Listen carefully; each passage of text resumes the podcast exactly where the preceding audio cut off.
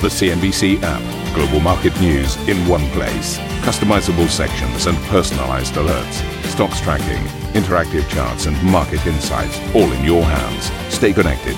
Stay informed. Download the CNBC app today. Good morning. Welcome to the program. This is Squawk Box. The headlines this hour stocks across Asia jump as dovish commentary from Fed officials boost hopes for a rate cut later this month. Oil prices climb after the US Navy takes down an Iranian drone in the Strait of Hormuz, ratcheting up tensions between Washington and Tehran. Growth in cloud computing helping Microsoft blow past expectations in the fourth quarter, sending shares to a record high in after hours trade. And Boeing will take nearly $5 billion after tax charge in the second quarter linked to the ongoing grounding of its 737 MAX airplanes. Plus, one small step for man, one giant leap for mankind. We mark the 50th anniversary of the Apollo 11 landing with a look at the new race to reach the moon.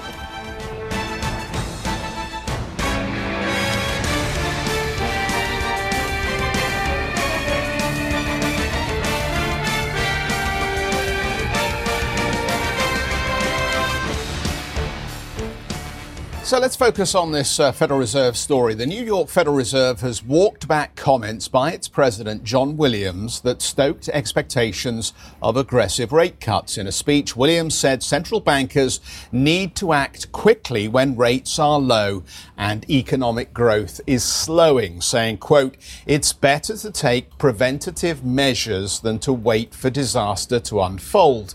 Market expectations for a 50 basis point rate cut jumped to about 59 percent following the remarks, according to the CME's Fed Watch tool. But they fell back after the New York Fed clarified the comments. A spokesperson told CNBC the speech drew from research and was, quote, not about potential policy actions at the upcoming FOMC meeting. Separately, Fed Vice Chair Richard Clarida made comments that added fuel to the fire. Speaking on Fox Business News, Clarida argued the case for cutting rates quickly, saying, quote, you don't have to wait until things get so bad to have a dramatic series of rate cuts. So, what did that do to the markets, Mr. Sedgwick?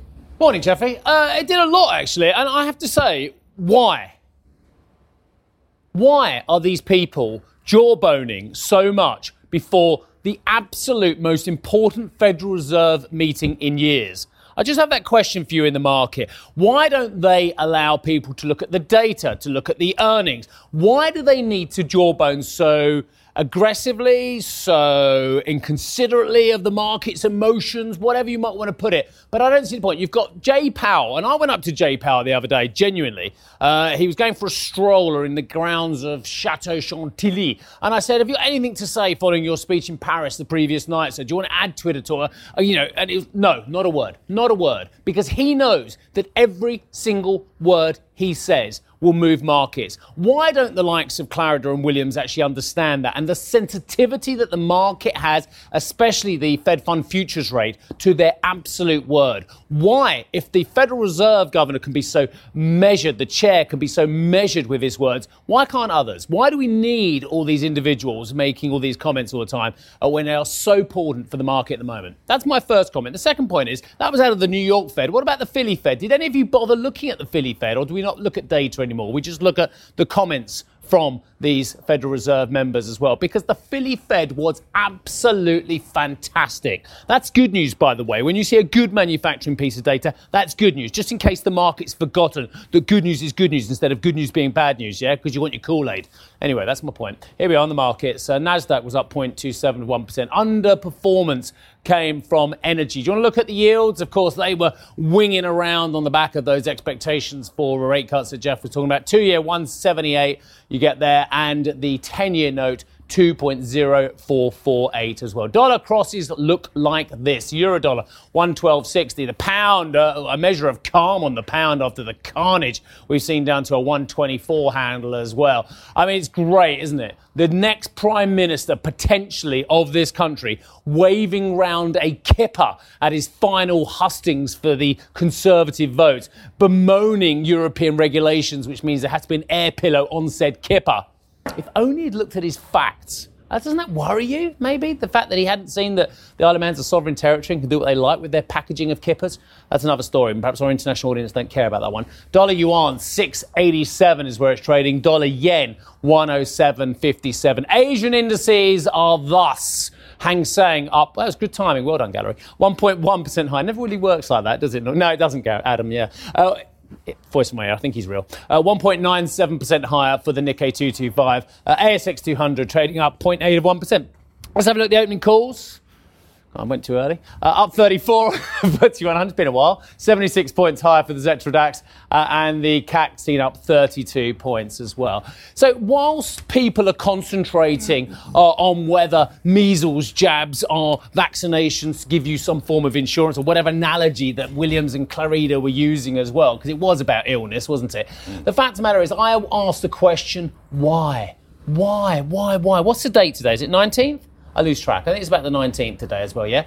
We've got a big meeting on the 30th, 31st. Don't they realise how nervous people are? So, A, why jawboning? And B, no one cares about data because the Philly Fed was great. Don't you think that's just extraordinary that people are more nervous despite having the most explicit forward guidance that re- they have received from a central bank in many years? Typically, uh, the central banks would sort of guide, give you a sense of where they're going, not tell you that you are going to get a rate cut. And the market this time has been primed. The uncertainty is just what the size of the rate cut is, which takes us back to debating how weak are some of the fundamentals. And I know we all have our research reports that we like, and I have one from, from DataTrek. Well, why did you say the I, fundamentals are so weak? Well, I was just about to dive into that point. So I was reading a report this morning because I've been with you on the same page. I don't think fundamentals are that weak, but the one report I was reading was suggesting that recessions in the States start somewhere in by states. And if you look at the Beige Book this time round, uh, there are two particular areas in the states where you are seeing weakness, and they are manufacturing heavy parts of the country around Michigan, Ohio, and actually you can throw Indiana into the mix.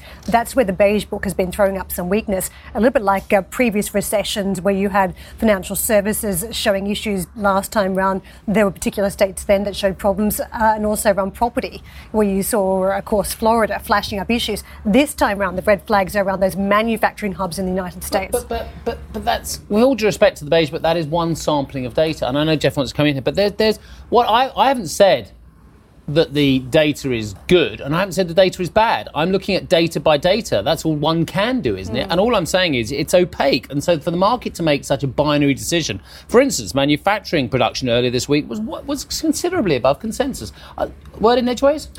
Uh, the consumer spending number was fine. Uh, the unemployment number is fine. The inflation data is fine, although a little bit weak. So on the balance of the data, you would argue there is little reason for a headlong rush into cutting rates at this point. The manufacturing sector data has been weak for a very long time, but I think the market is beginning to smell a rat here that that actually isn't telling us that we're heading into a full blown recession. It may actually just be telling us that the shape of the economy has shifted because actually a lot more things are being done online and we don't actually need as many finished manufactured goods as we used to need in the past. But anyway, to put that to one side, back to the communication function of the Fed and what it's actually trying to do here. Is it focused on asset prices? Is it focused on the dollar strength? We know the IMF has flagged this up, and actually, we did get a little bit of weakness on the dollar index as a result of the Williams comments. Or is it about real concern around the trade deal? And is the Fed trying to get ahead of the curve and telling us actually that there are problems further down the road? That we don't see at this point. And I think that's the problem for the market here, because when you hear people like Clarida and Williams saying this, you begin to say, well, look, the Fed must have better information than I do. What are they seeing that they're getting so talkative about at this stage? But I don't see it. I don't think the market really sees it. And when you look at where we are on asset prices, at the moment, the market is putting its money into the, the you know the risk assets rather than pulling out at this stage. What about animal spirits? Because it feels as though we've been into in this type of echo chamber before, and that might have been the, the cautiously optimistic phase where everybody was cautiously optimistic. So people were sort of leaning towards a positive. Now everybody is worried about a trade war because everyone is talking about being worried about a trade war. And you saw the references in the beige book again go up. There's like 37 times apparently the last two reports that trade tariffs were mentioned versus 19 times at the start of the year. It does feel we're talking about about trade, you know, trade concerns. You've got every other government official effectively talking about a trade issue. I think business is very much talking about a trade issue now. Consumers are talking about a trade issue. Yeah. So what happens? Everybody turns a bit cautious, and if that could infect potentially the spirits across an economy and, down to the consumer level, that's when the problem briefly, just to tie in with other story, make it a little bit more 3D as well. I agree. Look at us. We're talking about interest rates. We're talking about trade wars. We're talking about protectionism. What were the G7 obsessed about? Digital taxes. Yeah. Uh, Libra. Just, uh, just, I mean, if you want to go kind of uh, deep conspiracy theory on this one, here it comes. Um, interesting that the ECB is now talking about technically reviewing the inflation target at this point as uh, we get a new head of the ECB coming in. And I think you were focused on, I mean, I, I was off in Asia at this point, but we did get those new numbers on debt from the IIF. And the challenge here is that everybody is saying fiscal needs to pick up and do the work. It can't be monetary policy any longer. But you need to set the conditions for the populace to accept that governments should be allowed to borrow even more money at this point, deepen the debt, mortgage the future of our young people just so that we can ease the pain of a boomer generation that's rolling into retirement and is going to slow its spending. And if I had to be very cynical about what Clarida and Williams and the ECB are all doing at this point, they are all establishing a communication framework where at some point governments can turn around and say, well, what does it matter if we just run up a little bit more debt here? What we need to continue doing is stimulating economic activity because those boomers' pensions need to be paid into retirement.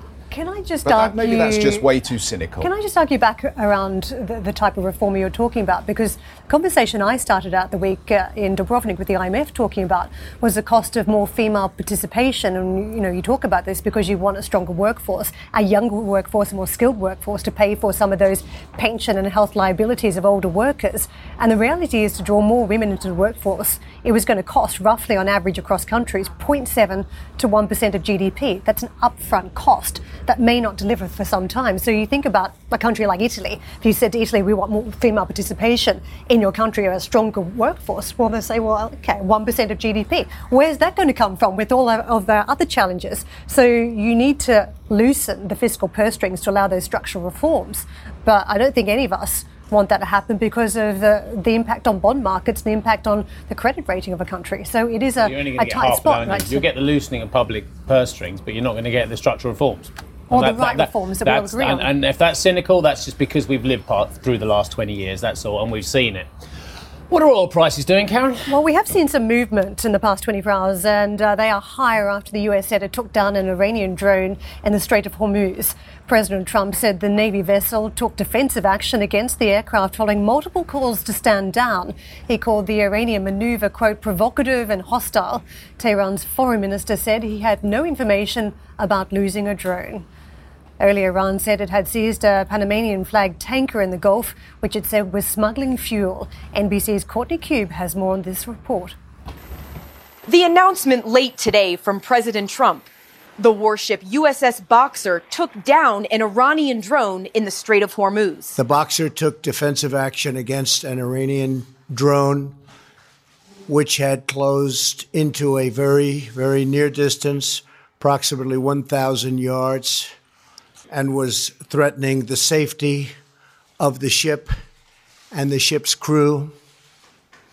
The drone was immediately destroyed. This one month after Iran shot down a U.S. drone in the same area. And today, Iranian media reports Iran seized a tanker they claim was carrying smuggled oil from small boats.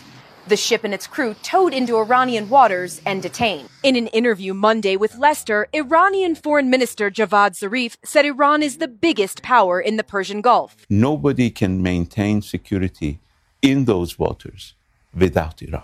With tensions high in the region, commercial satellite imagery shows U.S. troops began deploying to Prince Sultan Air Base in Saudi Arabia in June the first time U.S. troops have been there in more than 15 years. Photos show what appear to be a U.S. military construction unit expanding a runway and building temporary housing. There is another site uh, at the south end of the airbase where there is a lot of ground clearing going on. We think it might be for uh, Patriots or other missile defenses. So far, no comment from the Pentagon on the deployment. Courtney Kube, NBC News. The latest escalation in the region comes as Iran offered more intrusive inspections of its nuclear program in exchange for the lifting of US sanctions. Foreign Minister Mohammad Zarif said Tehran would be open to ratifying a document granting UN inspectors greater tools to verify the country's nuclear projects. US officials dismissed the offer, telling Reuters any serious gesture must include the end of uranium enrichment. So, an update on earnings season. Microsoft sales grow 12% in the latest quarter, in part the cloud helping, so there is a silver lining. We're going to delve into those numbers when we come back. And if you just can't get enough of Squawk Box, be sure to tune in to our very own podcast. Head to CNBC.com, Apple Podcasts, Spotify, or wherever you get your podcasts to have a listen and download today's episode. For our listeners out there, stick around for some more.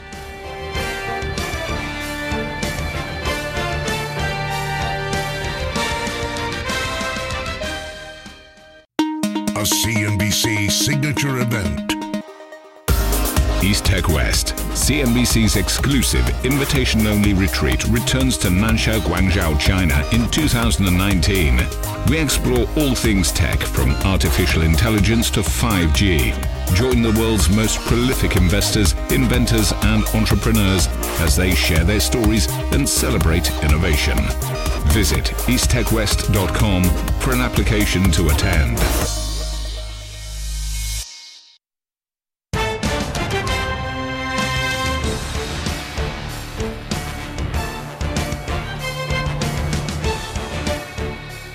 Boeing says it'll take a $4.9 billion charge in the second quarter due to the worldwide grounding of its 737 MAX planes. The company says the amount relates to potential concessions to customers for disruptions and delivery delays.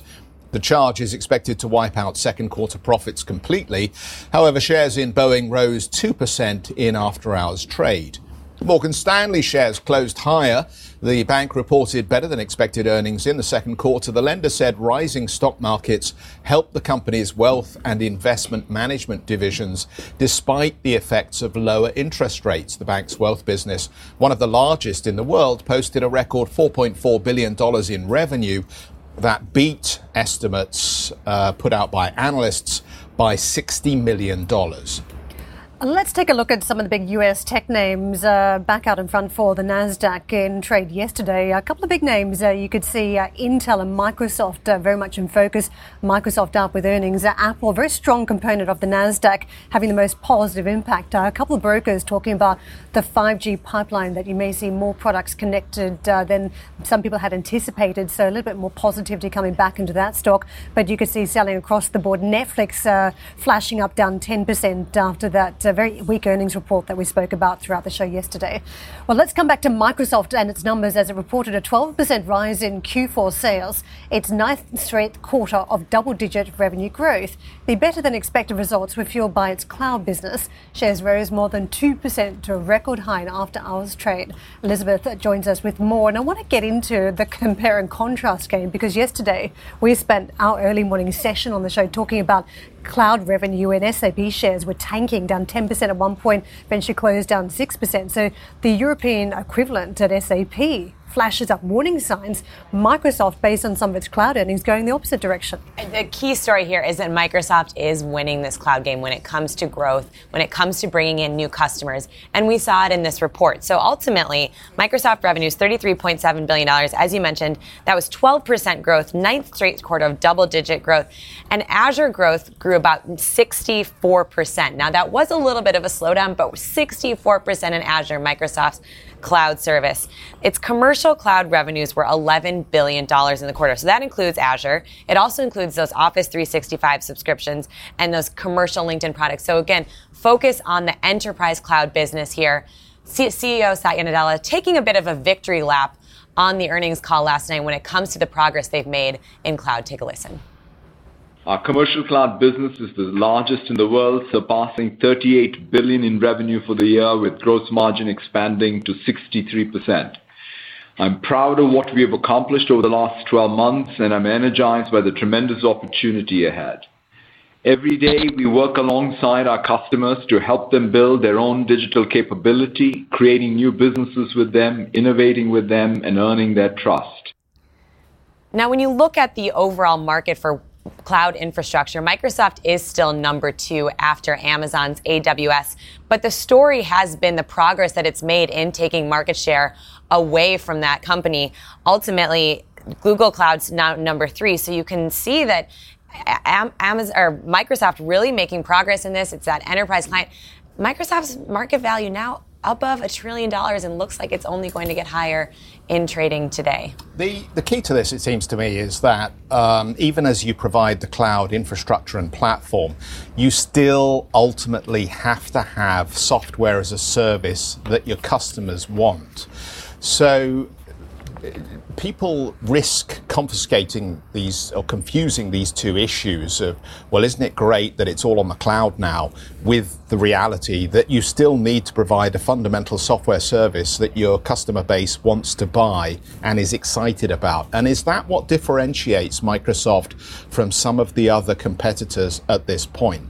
There's a combination of that SaaS, software as a service, and infrastructure as a service that they offer all in one. And we know that they've everyone is uh, so many businesses already were on that Microsoft software. So it's easy if they're saying, okay, let's upgrade you to 365 in cloud. It's not as difficult of a transition versus bringing in a new client. They kind of had that built-in advantage there.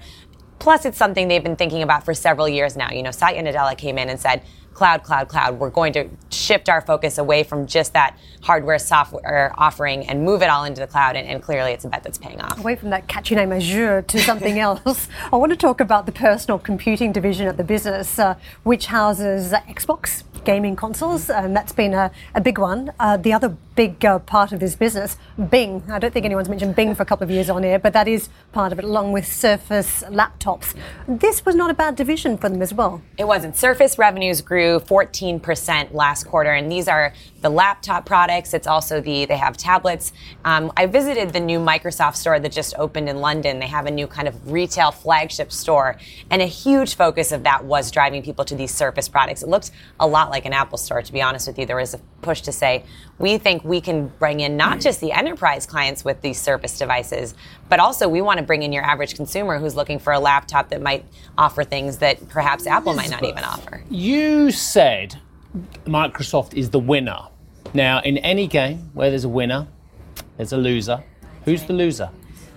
The loser right now whose shares will be moving in the opposite it direction be because Oracle Microsoft's or winning? IBM would probably be the ones So Microsoft is actively taking market share off them in the same segments, yeah?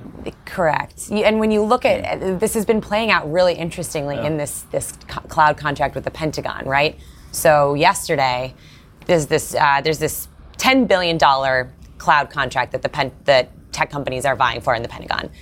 Trump kind of came out yesterday and said.